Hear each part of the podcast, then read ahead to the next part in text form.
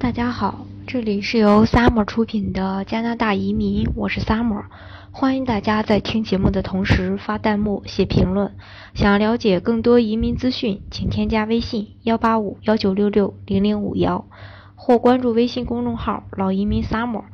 关注国内外最专业的移民交流平台，一起交流移民路上遇到的各种疑难问题，让移民无后顾之忧。本期节目呢，给大家分享的内容是加拿大移民体检内容有哪些？加拿大移民体检呢，是在面试后才进行的，是不需要提前预约的，只要收到体检通知，就到指定的医院进行体检。不管是投资移民、技术移民、家庭团聚移民，只要是想通过移民到加拿大的，就必须得通过体检。有些朋友呢，可能不太清楚加拿大体检内容有哪些，嗯，今天呢就专门给大家介绍一下。加拿大的体检呢，主要是针对申请人做全面的常规的检查，主要检查性病、梅毒，还有艾滋病、肾病。糖尿病、结核病等等，体检表格、化验单及胸 X 光片都要寄给加拿大指定的医务人员确定结果。加拿大政府表示，此举呢主要是为了保障加拿大公众的健康，同时呢也是为了减少加拿大医疗系统的负担。对于那些由于身体及精神方面的缺缺陷呢，影响到正常的生活和工作的，或者带有传染疾病的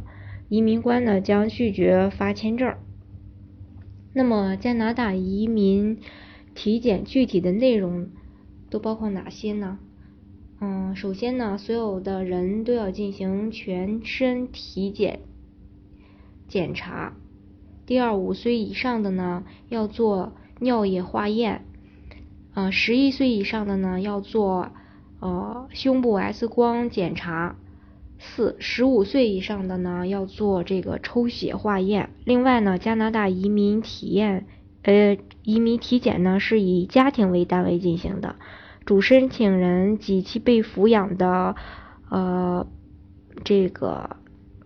呃，配偶呀、子女呀，都必须要参加体检。即使某些家属成员目前并不申请去加拿大，但是也是需要体检的。在一定期限内呢，有有时呢，一家人也可以在不同时间、不同地点单独进行。通常呢，一个家庭中如果有任何一个人不能通过体检，全家人的申请呢将会被拒绝。在一些特殊的情况下呢，体检未完全达到标准的，也可能获得签证。但呢，这个不可类推。加拿大移民专家表示，加拿大移民体检非常重要，有很多人就是因为体检不过关而拒之门外，所以申请人申请人呢必须要加以重视才可以。